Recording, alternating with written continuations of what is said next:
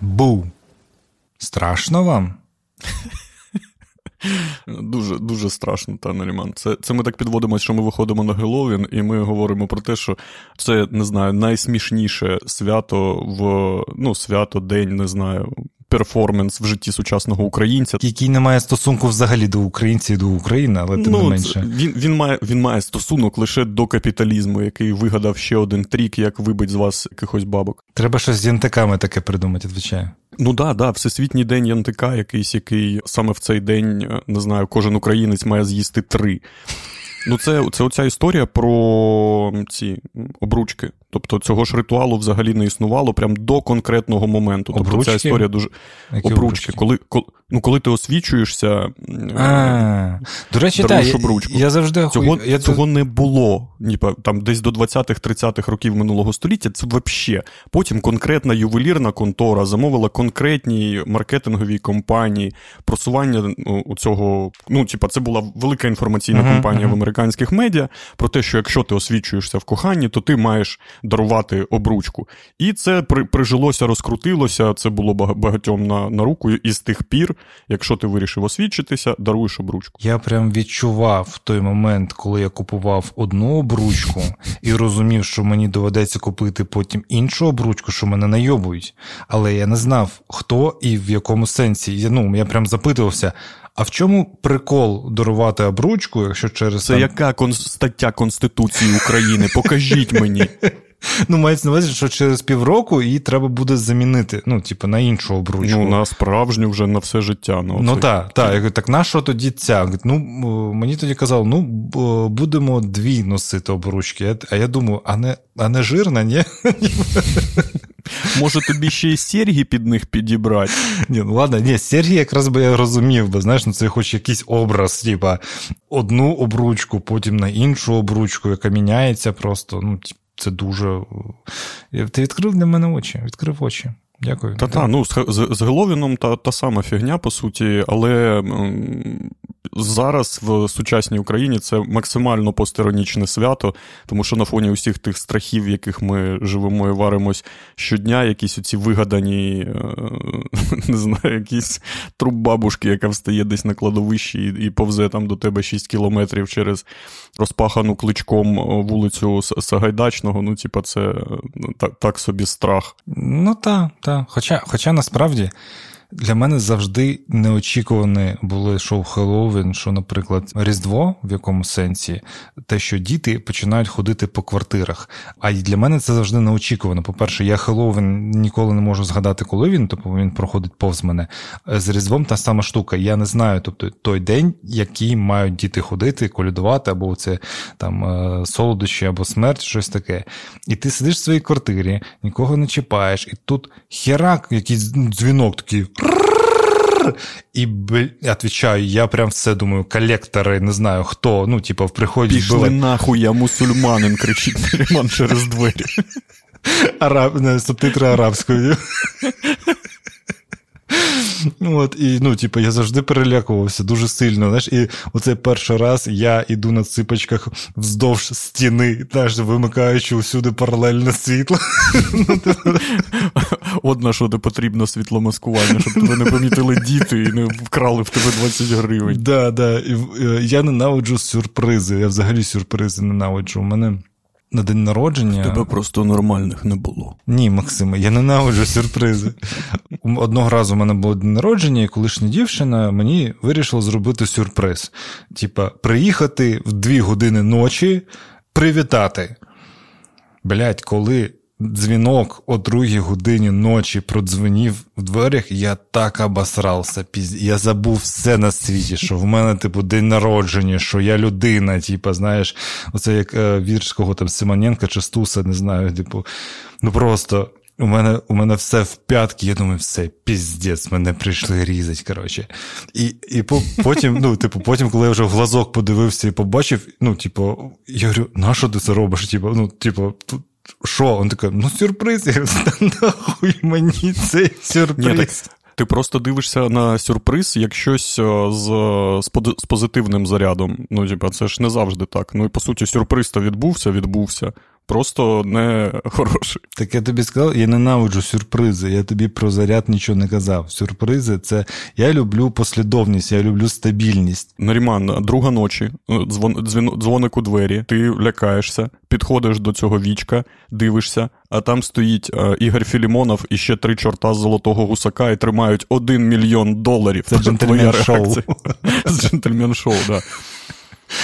Олег Філімонов. Олег, пробач, я знаю, що ти не Ігор, а я знаю, що ти нас з Чевуріним слухаєш, тому вибач, що переплутав імена.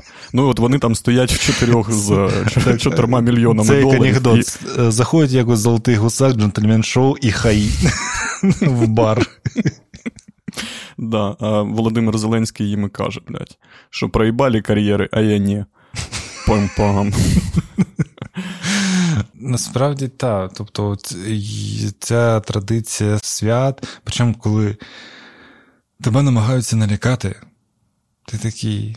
Ну, камон. І, і ти таки відкриваєш е, цей монітор в Телеграмі, такий, блядь, ну, типа, X59 не летять, шахеди, блядь, не летять. Ну, типа, кого кого ти будеш, блядь, лякати? Ти ну, дитина в костюмі жаби. Мене більше лякає гепатит С, ніж, е, типу, Фредді Крюгер, знаєш, типа, ну. Ну, найбільш креативні діти вдягаються в коклюш гепатит С. Е, і в костюмі діти, ці хлопчики в костюмі імпотенції зірвали куш просто на цьому Геловіні. Стаття десь на Village могла б так називатися. Видаю будь-які гроші, будь-які. Тільки, блядь, більше ніколи не дзвоніть в ці в ці двері. Та, і тому не знаю, мені ну навпаки здається, що цьогорічний Геловін я ніколи їх не святкував. Типа, я просто, ну.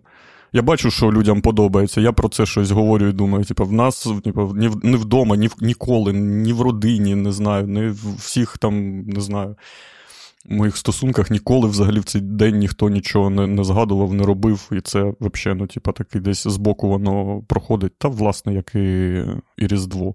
І такі люди, які вірять в Ісуса Христа, взяли і повідписувалися, а люди, які не вірять, взяли і попідписувалися. Хоча давай будемо відвертими. Ну, якщо вже говорити про страхи, про цю всю штуку більш-менш серйозно, не в контексті взагалі Геловіна.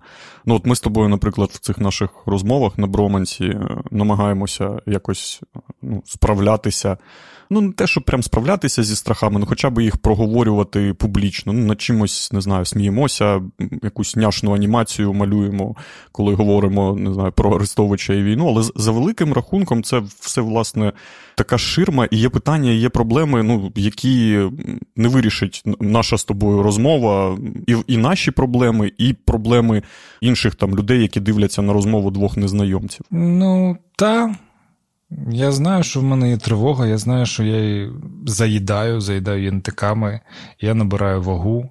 І те, що я проговорю це з тобою тут на подкасті, там пожартую, щось поговорю трошки з цього, ну, взагалі ніяк не вирішить мої проблеми. Ну так, так, я розумію, те, що я щовечора випиваю там 100, а то і 200 грамів, залежно від того, який вечір, якогось 13-річного артбега, фінішованого в Хортицькій Аличі та в росистому чорносливі, блін, в діжці, в який спав Діоген, це мені не допоможе забути усі пости в Телеграмі і лікиви де він як обізяна стрибає над мапою і кричить. Е, не знаю про те, що Івано-Франківськ віддадуть на забудову під Новий Ізраїль. Ну, це не допоможе мені забути, що у 2005 році Анатолій Шарій був колумністом журналу Наталі та Єдинственна. Це правда. Ну, абсолютно. Ну, Я звідки лясь знаю цей факт. Я Стрімоусова вживу бачив. Я з ним два дні, отак як з тобою спілкувався. Що що мені з цим робити? Як мені допоможе в цьому подкаст? Ну, що я тобі скажу? Що і у вас, і у нас є проблеми, і це відверто не вирішить якісь розмови незнайомих людей на Ютубі.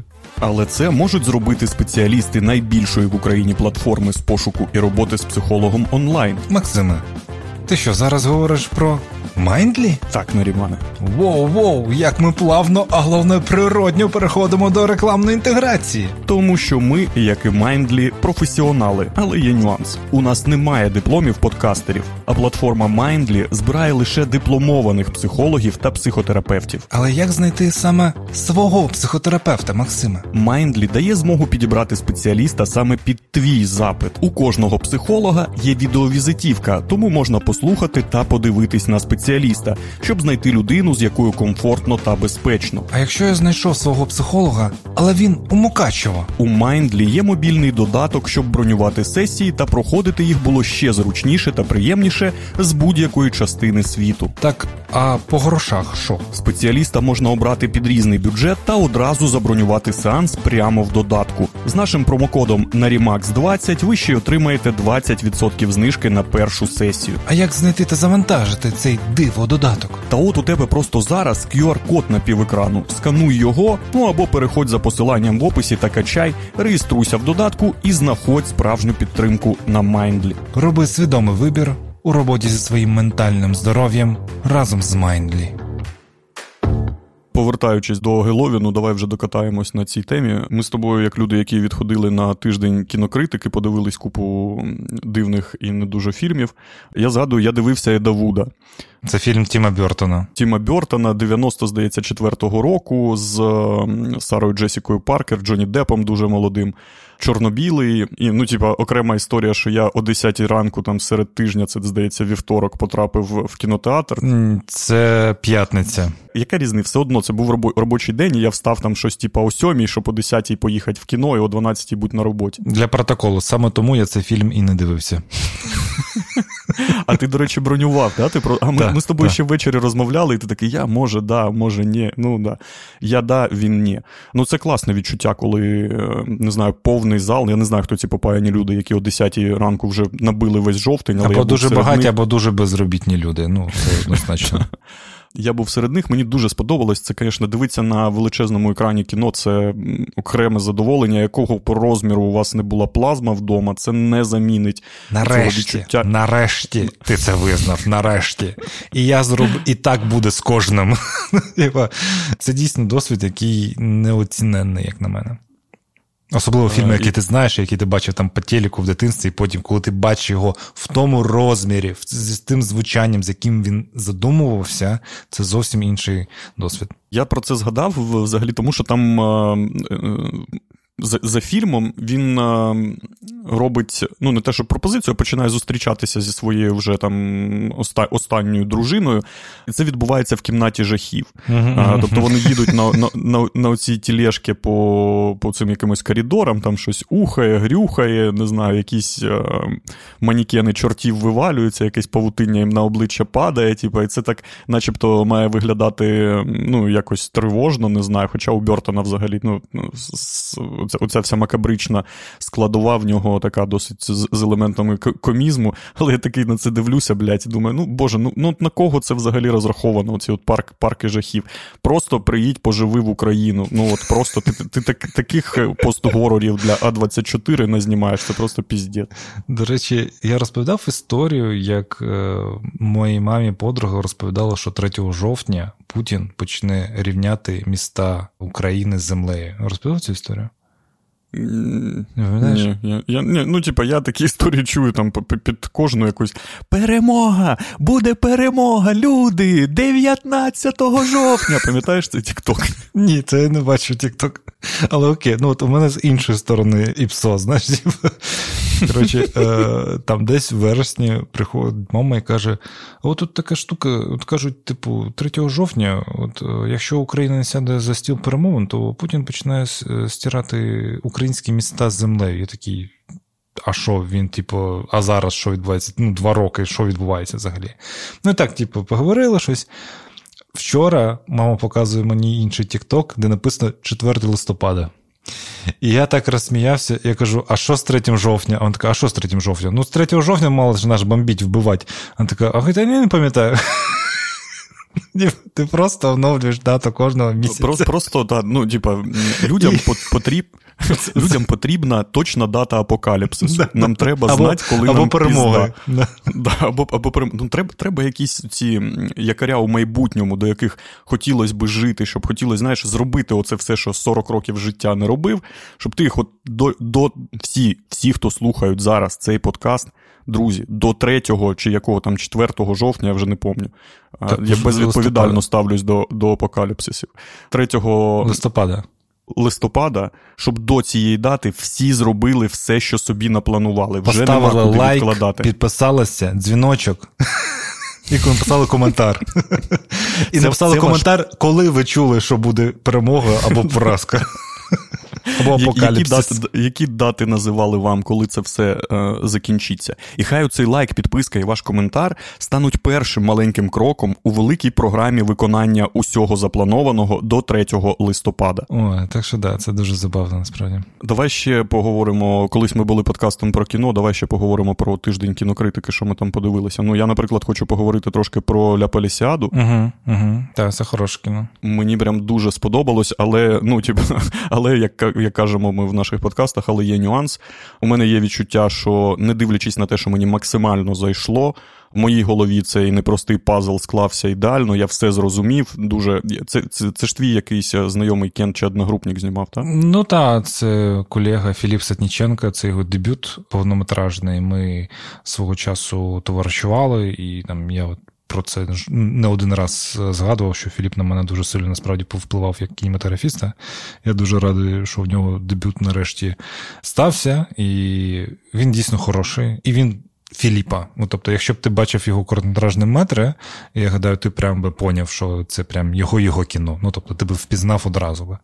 Так. Так, ну якщо коротко, це така стилізована під макюментарі, стилізоване під 90-ті. Там є розслідування, є детективна складова, дуже багато якихось деталей з 90-х, які провалюють тебе в, в твоє дитинство. Але в мене є опасіння, не дивлячись на те, що цей фільм дуже добре приймається на фестивалях, і в Україні прем'єра, здається, буде дуже не скоро. Тобто нам власне в січні, пощастило. В січні. В січні. Ну, якщо, скажімо так, не буде знову якихось апокаліптичних в нас ситуацій, Ну, то... якихось блекаутів, які перепахають роботу кінотеатрів. Так, так, то в січні буде. Зараз е, ця Лепалісіада вона їздить по фестивалях, отримує нормальні відгуки, десь збирає якісь призи. Але в мене є оця е, така чуйка, що масовому глядачу це не зайде. Тобто це не Люксембург, Люксембург і не і не Памфір. Тобто в цьому в цьому кіно ну, забагато авторського як для масового глядача. От так от мені здається. Цілком можливо, але все одно воно дуже завлікає. І воно викликає певні емоції, викликає дискусії, що головне.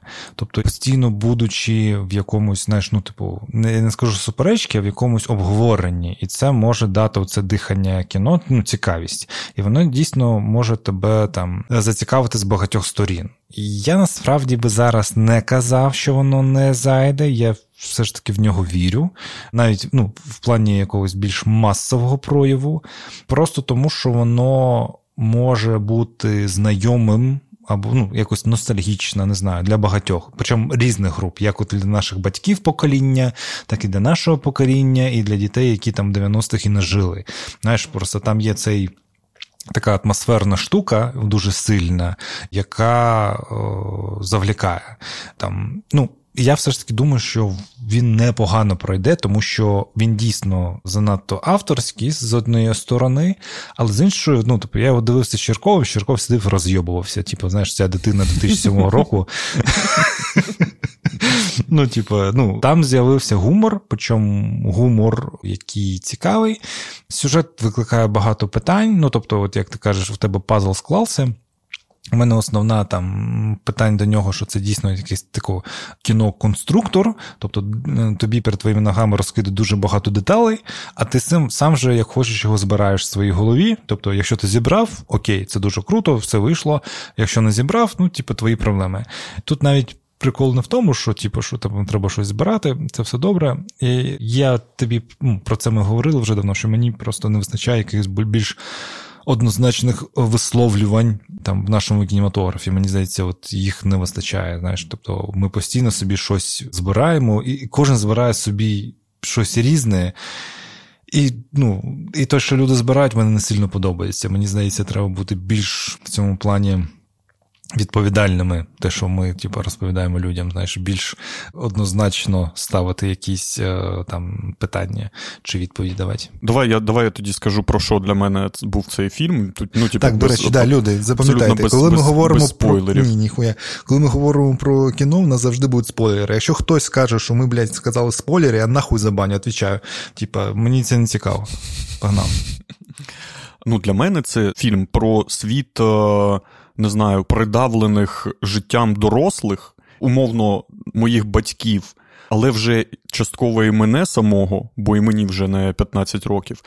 І це про світ, де ти завалений просто якоюсь там, не знаю, побутом, битовухою, відсутністю бабла, просто виживанням, але при цьому ти маєш приймати важливі рішення. Але через оцей навал, не знаю, екзистенції, яка лежить в тебе на плечах, тобі не не до цих рішень. І дуже часто через оцю твою твоє вимушене виживання, те, що знаходиться в сфері твоєї, твоєї умовно суспільної якоїсь суспільно-політичної відповідальності, йде по пизді. Не знаю, для мене звучить занадто складно. Бля, ну я я можу пояснити це на прикладі фільму, але це прям буде, блядь, ну, пере, Ні, переказ сюжету. Я, я ж тобі кажу, що якраз таки там можна собі збирати все, що тобі болить, все, що тобі цікаво, то позбирати.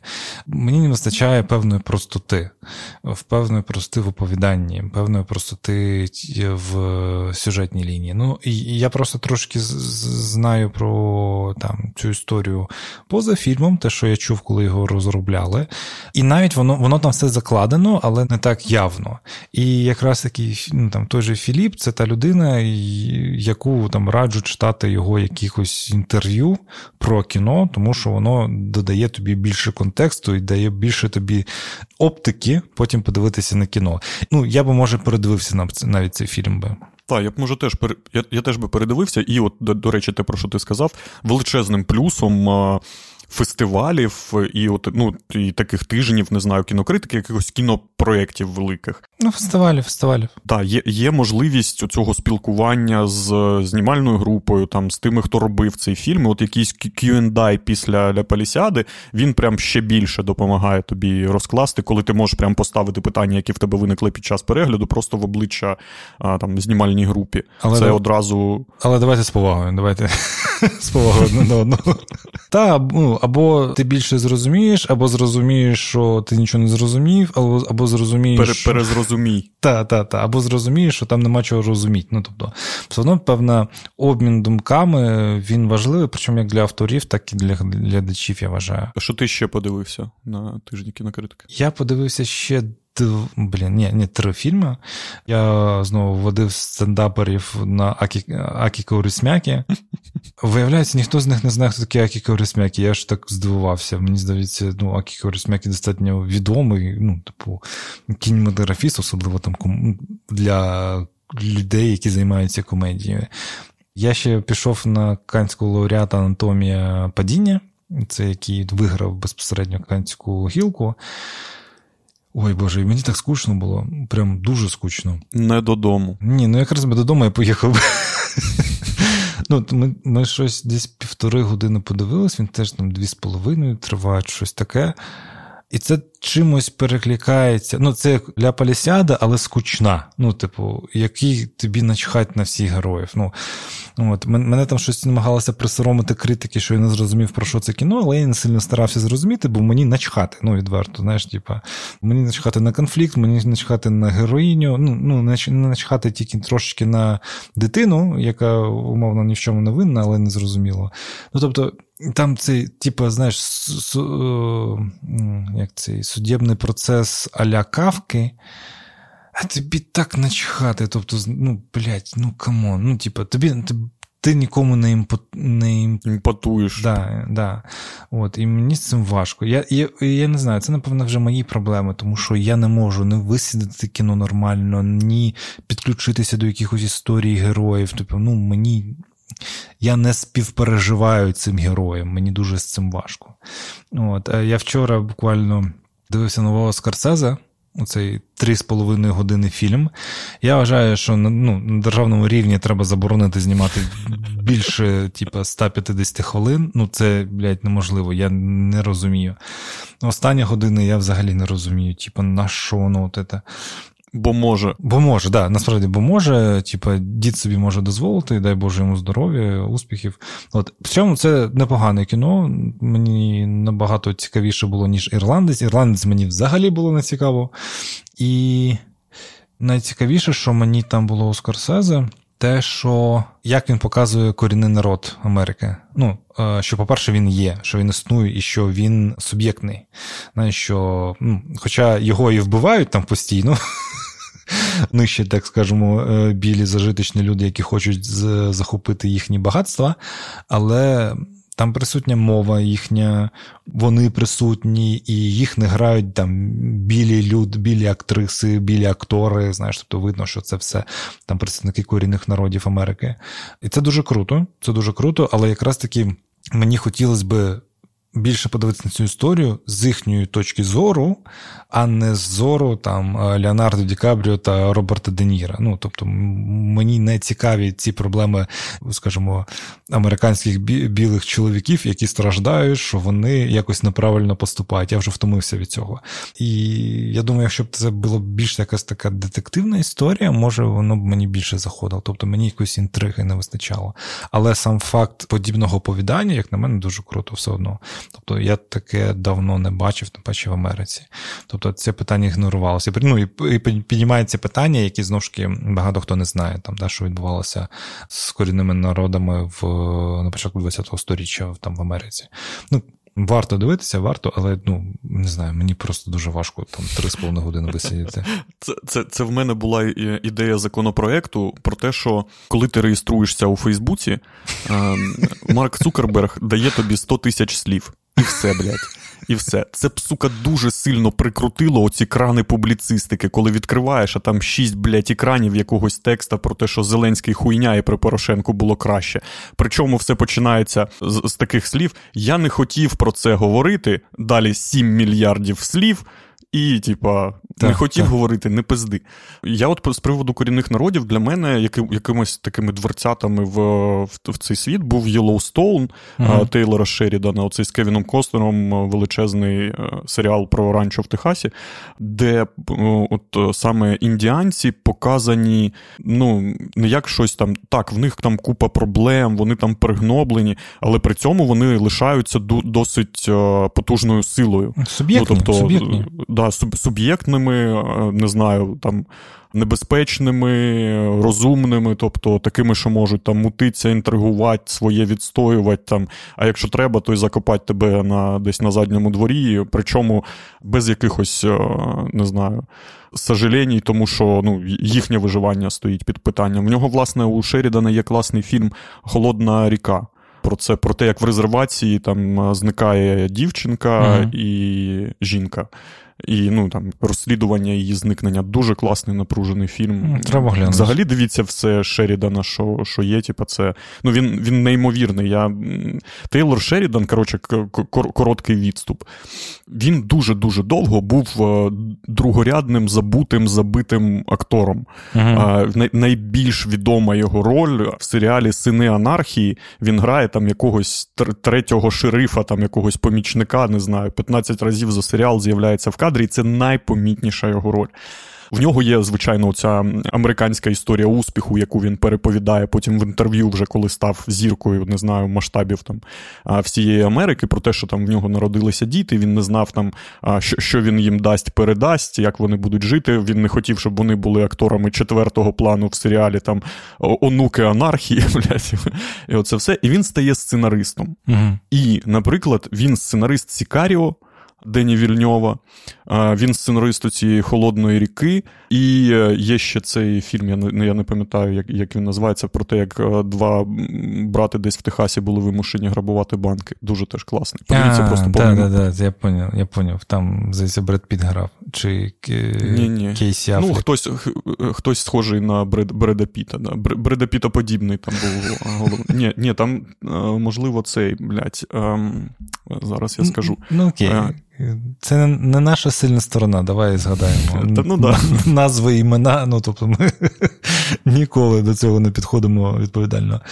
Щас, це за будь-яку ціну він називається. Ага, ага. Цей фільм і там грає Кріс Пайн. Mm, і Джеф і Джеф Бріджес і Бен Фостер. От. І потім, після того, як він стає, ну там робить купу, він він навіть Оскар за кращий сценарій отримує. І потім він починає виробляти серіали. І от ну, Yellowstone з купою приквелів, оцей 1883, 1923, тобто вони стають хітами. Потім він робить а, Мера Кінгстауна, потім він знімає оцей комедійний король Талси з а, Сталоне. Потім оцей а, Лев, Левиці, який, по суті, дуже сильно перекликається з Сікаріо. Ну, коротше, класний. І в нього ну, в нього досить брутальні, правдиві завжди сюжети. Тобто, якщо коротко описати, що про що що Тейлор Шерідон це про те, що все найгірше з тобою станеться. Угу, угу. Ну, класика. Ну, прям підтримую його. Насправді можемо цю холодну ріку може взяти в кіноклуб якось. Так, пані Топанова, якщо хто не знає, для наших спонсорів на Патреоні та Кафі є кіноклуб. Ми ось буквально на початку листопада будемо обговорювати фільм Євротур в грудні. У нас є кіноклуб, і ми там будемо обговорювати, блядь, американський пірог, блядь. А як Наріман, нагадай мені, як, як Євротріп опинився на нашому кіноклубі? Бо це один з твоїх улюблених фільмів, а я не пам'ятаю, що це за кіно. Ну, тобто, я пам'ятаю пару. Блядь, який момент який момент це стало моїм, одним з моїх улюблених фільмів? Ти що? Хіба ні? Скільки раз ти оцитував? Ти ж хвати мене газлайтить, Наріман. Я не знаю, я заради тебе його обрав. Мій фільм наступний це прилітаючи над гніздом Зозулі, блядь. ну. Коротше, є Наріман з його інтелектуальними фільмами, якась, блядь, нова паризька хвиля, блядь, вся хуйня, є Щербина, завдяки якому. Я думав, ти любиш цей фільм. Євротури Вікенд у Берні, блін. Я думав, ти реально любиш цей фільм? Отвічаю. Ні, ну це, ну, це, блядь, комедія. Що там, ну. Яка в тебе улюблена комедія, Наріман? Улюблена комедія. Я, до речі, дуже люблю Блєв з е, цим Челентано, з Андріана Челентана. Дуже, як на мене, смішний фільм. А так, комедія, комедія, також, щоб я прям е, кожен раз та я й забув вже, не треба згадувати. Ну, це, Бо це бо це не той жанр, де в тебе є щось супер супер, супер улюблене, за чим ти готовий е, безкінечну кількість разів е, ну, спостерігати. Кажу, я людина з сіткомів. Ні, це да. Це да. Комедія вдовгу, це прям, ну не знаю, клініка, офіс, це просто священні граалі. Так, так. Тобто мені якось я не перед, не передивляюся кіно. З кіно мені важко. Я би Я би заборонив кіно. Наріман Аліїв в, інтерв'ю за Village Ukraine. Я би заборонив би кіно не в кінотеатрах, знаєш, от так от би сказав. Я дізнався, що в Старийському парку там, коротше, є містяк, де я там купую морозиво час від часу. Виявляється, що там був кінотеатр Львів. Ну, це ми зараз про Львів кажемо. І я такий, блін був кінотеатр, і там містяк дуже прикольний. знаєш. Я такий, я б задоволений туди ходив би в кіно, бо зараз там приїжджаю постійно там якийсь торговельний центр, і мені не кайфово від цього.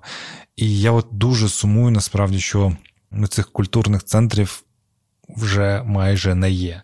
Тобто, от там е, е, жовтень, те, що в Києві там проводять зараз всі кінофестивалі можливі, і ти ну, ти теж погодишся, що там є оцей відчуття ну, атмосфери. Вайб. Так, вайб. Ну тобі пропонують щось інше, тому що всі е, кінотеатри в молах вони вбудовують кіно, не знаю, в якусь череду там пузатих хат, якихось fancy трусів і якихось сорочок. Тобто, і ти просто ну, споживаєш так само, як і все все інше, що ти можеш придбати в молі. А Оці якісь окремо стоячі будівлі зі своєю традицією, як кінотеатр, uh-huh. жовтень, умовно, де там з розваг тобі додаткових лише попкорн. Ну або як Київська Русь раніше була. Тобто ми часто ходили, бо це один з найближчих до до нас кінотеатрів. Ну, були в Києві. Це кінотеатр Київ безпосередньо, який зараз не функціонує, його просто розірвали ні за що. Там навіть мультиплексу якогось не зробили. Кінотеатр кінопанорама, в якому зараз все бар за баром, якісь там внизу відкриваються, і там кінотеатра вже, напевно, теж не буде. У Львові це були кінопалаци, на Коперніка був, е, було два зали, були безпосередньо там близько площі ринок кінопалацу, там е, додому львівську прем'єру показували, там прикольно насправді було. Дійсно, ну, такі окремі зали потребують певних дотацій, потребують певних постійних оновлень, тому що вони застарівають. Але це як відкривати бібліотеки. Ну, типу, як на мене, типу, відкривати прикольні простори, де люди можуть тусити і там спілкуватися, і там щось цікаве для себе ще відкривати. Це краща інвестиція, ніж потім, коли люди зустрічаються, сидять на парапедах в торгових центрах або в Макдональдсі, або не знаю, де там де там діти збираються в Києві. Ну, на контрактовій площі навколо пам'ятника Сковороди. Ну, Коротше, ну, треба якийсь простор, щоб люди могли одне в одного знайти і теж там щось для себе відкрити, як на мене. Це це прикольні речі важливі. Так, я згадав, що я ще подивився на цьому на тижні кінокритики Солодкий схід. Угу. І мені дуже сподобалось. Це такий м, трошки паморочний фільм, така Аліса в Задзеркалі, але в умовах е, сучасної Америки, коли там група дітей, школярів старших класів приїздить на екскурсію кудись у Вашингтон. І дівчина відбивається від від цього, ну, від цієї екскурсії, від класу і починає подорожувати просто Америкою з якимись максимально химерними персонажами. Просто це е, такий калейдоскоп сучасної американської хуйні проносить, проноситься в неї перед очима. І це так дуже ніжно знято. Класний фільм. Побачите десь, гляньте одним оком, можна і двома. А ось ще такий прикол у всіх цих кінофестивалей. Те, що. О... По-перше, ви можете обирати фільми, які взагалі про які нічого не знаєте, і отримати задоволення. По-друге, дуже велика вирогідність, що ці фільми ви вже потім ніяк ніде не зустрінете і не побачите. Тим паче там якомусь перекладі, там субтитруванням там українським. І це хороша можливість подивитися кіно, яке в інших умовах ви ніколи ніде не побачите. Ось Тому ну, це це така теж розвага там повести якихось своїх друзів знайомих подивитися щось нове для себе відкрити. Ось умовний Максим для себе відкрив пару тайтлів, які би не відкрив би. Ось я теж. Ні, я цей, ну, типа, я я кіно люблю і багато часу йому присвячував свого часу. Тому я, ну, я, наприклад, їздив на кілька одеських кінофестивалей, якраз з такою метою. Просто подивитися те, що я ніде не побачу. Тобто, умовно, вперше там всього Параджанова чи Кіру Муратову я подивився в рамках е, одеських е, кінофестивалів. uh Я, блядь, сидів з Кірою Муратовою от так от. От вона поруч сиділа. Вона бурчала? Вона бурчала? У мене така ж хуйня була з нею. Коротше, на фільмі Пан Чхануках, здається, я не пам'ятаю всі ці прізвища корейські плуту. Пан Ук. Може, е, е, служанка, фільм Служанка. Це ол... Ну це хорор такий, блядь. Ну. Який олдбої зняв. Здається, це той, який олдбої. Співчуття цій пані Помста і пану пану Помст. Не пам'ятаю. Коротше, не важ... Олдбо... Це трилогія про помсту Чхака Панкука. Можливо, я не пам'ятаю. Кажу, у мене погана пам'ять. Давай давай з цим теж зміримося. Добре. І я його почав погано пам'ятаю, тому що там два з половиною години фільм. Я ще заснув, здається, на якийсь момент. Але я сидів весь фільм, і хтось за мною постійно борчав. Постійно такий. Що це таке? Що це таке? Чого вона робить? Чому вона туди пішла? На що вона таке? Чому ми це дивимося? Ну, типу, знаєш, і так дві з половиною години. Я вже думаю, блядь, я зараз розвернусь, так нахуй пошлю. Типу. І типу, коли фільм закінчиться, я встаю, повертаюся, там Кіра сиділа і просто дві з половиною години бурчала на кіно. Ну, я теж я теж таким дідом буду, відповідаю. Ну, ти, ти, ти, ти таки обертаєшся, та ти завалиш. Ой, Кіра Георгіївна, вибачте. вибачте. Ну, я теж хочу бути таким дідом, знаєш, який просто може собі дозволити приходити на будь-яке кіно там в 70 років просто бурчать. І всі такі о Знов цей старий припев. Та-та-та. Ще ну, ще цікавий атракціон, цікавий досвід. Спробуйте як-небудь піти на фільм, не дивлячись перед цим ані трейлерів, ані читаючи описів. Це щоб для вас це було. Щоб для вас це було абсолютно щось нове, без очікувань. Просто ну це це, це інший прикол. Дивитися. Не не те, коли ти там ідеш на якихось месників, де одну третину фільму ти вже бачив в якихось спойлерах, трейлерах, тізерах, і там 6 тисяч годин обговорення на якихось редітах про те, що там буде.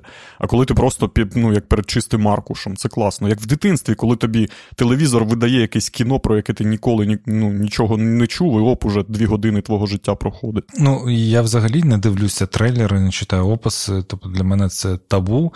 І я єдине, коли можу собі дозволити, коли я йду там, просто хочеться піти на щось в кінотеатр і мені нічого не подобається, я дивлюся. Наскільки це буде погане кіно. Тобто я знаю, що це вже хуйня, типу, але наскільки це буде хуйня, я можу подивитися трейлер. Типу, щоб визначити, що з цього. Ну, тобто, на фільми, цінність яких мені взагалі нічого не вартує. Я можу вже подивитися, щоб зрозуміти, що з цього не так буде, типу, там, мене муляти око. Але я не розумію взагалі оцю традицію там трейлерів. Ну, хоча ладно, це треба все продавати, треба людям. Ти скажи, що ти ще традицію постерів не не розумієш. Ні, ну постерів розумію. Тради... Ну, це традиція назв фільмів. Хто це, блядь, вигадав? Нащо його називати? Блядь, зараз ви дай берсі. Ну, коротше. До, до речі, до речі, ті, ті, хто ось ось вам традиція, да, буде в прокаті буквально з 2, з 2 листопада, якщо не помиляюсь, Іван і Марта. Це документальний фільм Сергія Буковського про Івана Дзюбу та його дружину Марту. Щиро всім раджу. По-перше, ну, Буковського я поважаю як документаліста українського. Ну, Він один з найцікавіших робить таких портретів. Ну, відверто, там, бо це вже такий достатньо дорослий документаліст. І, і історія самого Дзюби, це його дружина дуже цікава. і там є на що подивитися. От і я вам сильно раджу. От без постерів, трейлерів, хуєлєрів. Воно буде в обмеженому прокаті, тому що мало кому потрібно про дисидентів документальне кіно відверто в нашій країні, незважаючи ні на що. Але якщо у вас є час, і ви хочете цікаво провести там з користю час, Щиро запрошую, приходьте, дивіться. Це такий парадокс, е, в ну особливо зараз в Україні. Оця нецікавість до умовних, не знаю, до там 20-30-х років української історії минулого століття, до там кінця 50-х, ну, от епохи відлиги, тобто шістдесятників. Е, люди, ну, ти ти бачиш таке відзеркалення того, що з нами відбувається. Uh-huh. Ну, типа, ті ті самі проблеми, з якими вони а, стикаються, ті ситуації, в яких вони гинуть, і причому це з, з набагато більш безнадійною, ну, з безнадійним вайбом всередині, тому що ну, в нас надія є. Ну, типа, це це те, що нас тримає. Типа, ну, Ми всі віримо і робимо, що можемо, щоб блядь, русня від нас від'їбалася і сама себе там з'їла. Ну, тобто, А ті люди існували в умовах абсолютно, ну, тобто, ну, вони це Давід і Галяв, тобто протистояння величезній тоталітарній машині, просто виключно Всередині на... якої ти знаходишся. Тобто, навіть да, ну, те, що вона намагається тебе захопити, ти вже захоплений, і ти всередині неї. І навіть ти навіть не можеш втікти від неї, по факту. Ну, я собі цей світ українського шістдесятництва, не знаю, його боротьбу та романтику відкрив через Аллу Горську, для, про яку я робив сюжет для Торонто, і ну, для мене це прям ну, величезний космос якихось історій. Тобто, через неї, оскільки вона одна з ключових фігур у колі шістдесятників, uh-huh. через через її історію ти, ти дізнаєшся десятки історій, там, не знаю, того самого Стуса, Симоненка, того самого Дзюби. Це супер круто і супер несправедливо, що ну, ми, ми всього цього не знаємо. Тобто, що не знаю, якийсь оцей період. Не, не, не те, що не знаємо. Ну, насправді, в нас бажання дізнатися менше. Але воно, звісно, збільшилося, давай будемо відвертим. Воно, звісно. Ну, безумовно, Та Раніше сюжети про Алугорську набирали 10 тисяч переглядів, зараз вони набирають 50. Ну, Типа, це вже в 5 разів, як то кажуть. Звісно, мало, да? але попит збільшується, е, хочеться. Але такі історії вони будуть вдовго грати, як на мене. Тобто, все більше і більше людей з часом буде про себе це відкривати, дізнаватися. Ми бачимо певну таку загальну, може, в тому перенасиченість якоїсь такої важливої інформації історичної від людей. Ну, тобто, знаєш, вже всі говорили про всіх, про історії, всі такі. Ми поняли, українці боролися, страждали, вмирали, росіяни гандони, ми вже поняли, досить, досить, будь ласка, давайте щось інше. І ну, ти дивишся в кінотеатри, і там теж якась хуйня просто. Ну, типу, я дивлюся на тайтли, мені все не цікаво. Ну, це якась хуйня, ну відверто, це не кіно. Але ну, типу, на це, напевно, ходять інші люди, а не я. І тому, напевно, Алла Горська, там, ну, Івана Марта буде там одним. Показом в день, десь, якщо дай Боже, ввечері, там в одному кінотеатрі, тому ж у Львові, так. Ну, скажу так, я це перегорів, напевно, цьому ще там, коли я, я своє кіно прокатував, але ситуація зараз все одно краща, ніж тоді. Просто от ми теж намагаємося стимулювати людей подивитися. так, і ось. Але скільки відгукнеться? 10-20 людей. Це вже добре. Ну так, от ну історія просто ще пару слів про Алугорську. Тобто її історія настільки показова для сучасності, тобто вона з родини ну умовно радянських радя, радянських функціонерів. Тобто, ну її батько він очолював усі можливі кіностудії. Він mm-hmm. був супер супер топовою шишкою. Там очевидно, що і це підтверджують там. Я спілкувався з її онукою, і це підтверджується і мемуарами, і всіми спогадами. Типа, ну умовно, вона була її возили там на на, на Чорній Волзі в університет. Ну, типа, їй водій привозив обід там між парами, щоб вона поїла. Тобто вона взагалі ні в чому ну, не, не мала потреби, в принципі і вона була до 30 років не україномовною. Але через ем, спробу зрозуміти, хто вона і що, вона художниця в першу чергу, потім вже дисидентка. Намагаючись, ну тобто її, очевидно, не влаштовував соцреалізм, в якому як штучна абсолютно uh-huh. мистецька конструкція, де все підтягується під партію і робочий клас. Вона намагалася зрозуміти, хто вона така, що ну де де її традиція, ну де де тяглість наративу, прости господи, де її коріння. Вона почала досліджувати українську культуру, зокрема бойчукізми, через це українізувалася. Тобто там за, за 3-4 роки вона стала повністю україномовною. При тому, що там, коли вона вчилася в школі, батьки заносили котлету якомусь. Ну, не заносили, тоді це прям, блядь, практика. Була. Це була буквально котлета. Звільнення від вивчення української мови. Ну, це це історія про купу людей, там, е, які прокинулись 24 лютого в Україні. Слухай, це я знаю історію знайомої, яка з Євпаторії, вона ну, старша мене, тобто вона там в 90-х ще вчилася в школі. І вона мені розповіла нещодавно, що свого часу, коли почалася в школі, вона для того, щоб не вивчати українську мову в школі, вона вивчала кримсько-татарську. А, Ну, типу, вона російськомовна, ну, тобто вона не кримська татарка. А, Наскільки, типу, їх виховували проти цієї, скажімо, українськості. Вона нічого не пам'ятає з кримсько-татарської, але говорить, сам факт, просто сам факт, щоб не вивчати. Тому так. Ну, а тоді тоді можна було просто написати заяву на ім'я директора, прошу звільнити мою дитину від та, вивчення та, української та, мови. І всі так робили, це була поширена практика. Те ж саме з кримсько-татарською мовою. Я пам'ятаю, типу, нас в школі питали, якою мовою хочете навчатися. Типу, нехай батьки напишуть типу якогось листа. Я приходив, і мама каже: кримсько-татарською, я в мене шок, в мене переляк, блядь. Я такий, яким чином? Що ти ти, ти, жінко, типу, ти що робиш? Він каже: ні, ні, нехай, нехай. Говорить, ну, вони все одно не зроблять ніколи навчання кримсько-татарської. Але нам, як мінімум, треба про це заявляти, бо якраз таки вони це і хочуть, щоб ми відмовлялися від там своєї мови. І цей, і ще ти згадав бойчуківців.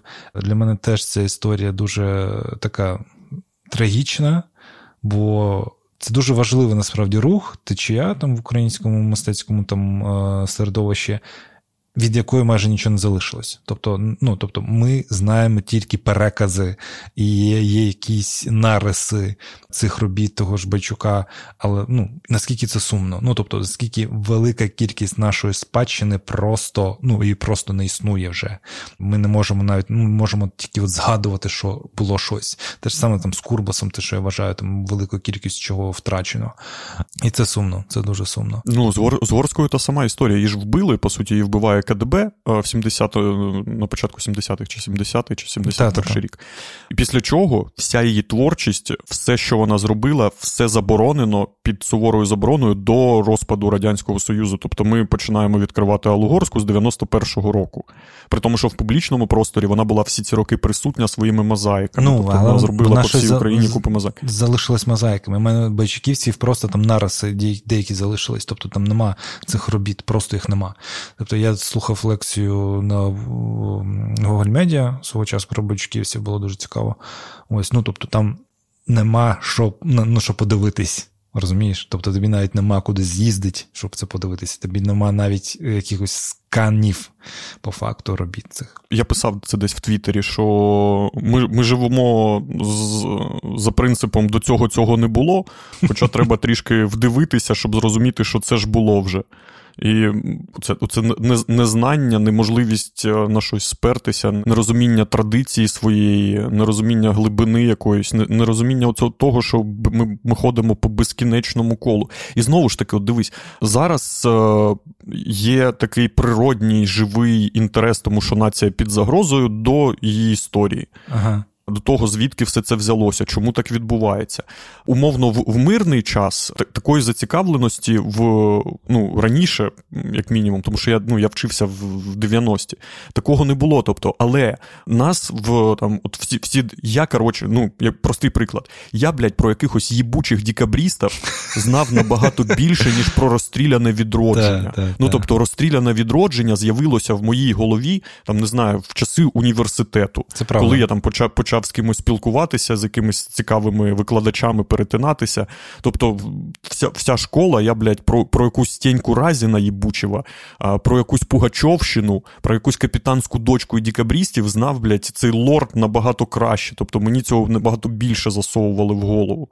Ну, бо ці наративи вони створюються не тільки з уроків історії, це там не знаю, література, пісні, е, картини, кінофільми, серіали, ти зараз перерахував всі наступні випуски ковжуна на ґрунті. Та, та. Ну слухай, я ковжен на 30 років молодше. Типу, я все це теж проходив, все це знаю.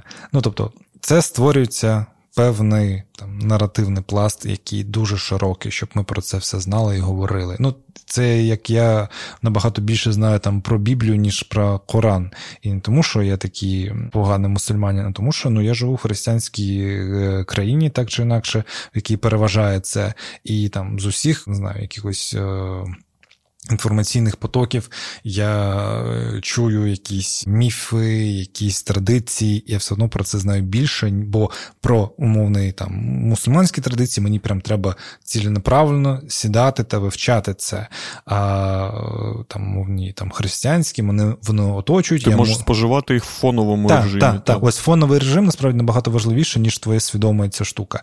Бо ми розуміємо, що свідомо набагато менше людей буде щось споживати, ніж фоново. А створити цей фон потрібно багато ресурсів і зусиль. І наш подкаст один з них намагаючись створити певний фон, в яких у людей може трошечки в голові залишиться щось Байчуківці, Іван і Марта, Лапа Лісіада, там щось, щось, щось, і вони такі з цього вже будуть виходити. Тому, Максим, давай ми вже трохи заговорилися і закругляти цю шарманку, бо мені здається, вже багато заклали е, для людей в ці, е, в цьому епізоді. Люд, людина просто варила борщ, їй було поїбать на той байчукізм і Алугорську. Просто щоб е, не так сумно було варити борщ. Ні, ми знаємо, що ви слухаєте нас з товстими е, зошитами та конспектуєте. Не кольоровими маркерами. Да, Нарімана виділяєте червоним, мене зеленим. Всі наші думки отак конспектуєте. Коротше, да, це вже піздєш. Дякую, друзі, що були що були з нами, що слухали нас. Нагадуємо, що ми не самопроголошені е, амбасадори добровольчого батальйону госпітальєри. Якщо вам було щось цікаве, якщо ви дізнались щось нове, якщо ваша думка за щось зачепилась, чи ми штовхнули вас в бік пошуку якоїсь е, нової інформації про, про нас і про те, що відбувається, закиньте соточку гривень за посиланням, яке є під цим відео. Так, і бачите, знову ми знову Сімпсони, ми знову красиві, ми знову в барі, і все це завдяки нашому хорошому знайомому та аніматору Валерію І. До речі, в нього є свій подкаст про анімацію, і там на Ютубі посилання на нього буде в описі. Можете перейти і трошки більше для себе відкрити там українську анімацію. Дякуємо ще щиро. Якщо вам це подобається, як ми виглядаємо, подобається взагалі про що ми говоримо, і ви хочете, щоб було це ще і ще, як мінімум, що ви можете зробити, це поставити лайк, написати коментар, підписатися і поставити дзвіночок. Дзвіночок це така хороша тема, тому що ви поставили дзвіночок, ви ж бачите, ми робимо не так багато відео, ми не робимо не часто відео, але коли воно вийде, вам прийде повідомлення, що тин-день-тин-день-тин, Пан Наріман та вам Максим зробив новий епізод. Зробіть це, і вам буде приємно, і нам буде приємно. А також нагадуємо, що це закінчення першої загальнодоступної частини. А для наших спонсорів ця розмова на цьому не закінчується. Далі продовжується частина для наших спонсорів та патронів на Патреоні та Баймія Кофі. Баймія Кофі. Я сподіваюся, ви тепер задоволені. да? Buy Me a Coffee. Хоча мені подобається казати кафі. Кафі. Кафі це тема. Кафі це це, це калорії. Ну, це Маккафі. Так, якщо, тому, тому, якщо ви вже закинули госпітальєрами, у вас є пару зайвих баксів, і вам не вистачило тих розмов, про які зараз. Не заснули, не так, заснули. Так, не хочеться ще, ці хочеться ще. Да, 50 хвилин ще не не доукачали вас, то залітайте на наші патреони та Баймі Кофі. Там, там ми продовжимо. І, зокрема, наприклад, ми поговоримо про найбільший детектив, який я прочитав. Це Сім смертей Івлін Гардкасл Стюарта Тертона. Просто піздець. Я такого давно не чув, не бачив. Будемо про це говорити. Окей, я тоді розкажу, як я пукав в поїзді. Я не знаю, ну ти так ти так забайтив, я типу, я не знаю, про що мені розповідати. Типу, я все розумно кажу в першій частині. І люди такі, детектив, пізду, Наріман пукав в поїзді. Підписуюсь на Patreon. Так, підписуйтесь, ставте лайки, ставайте спонсорами. Всім вам дякуємо. З вами були Нарі Макс.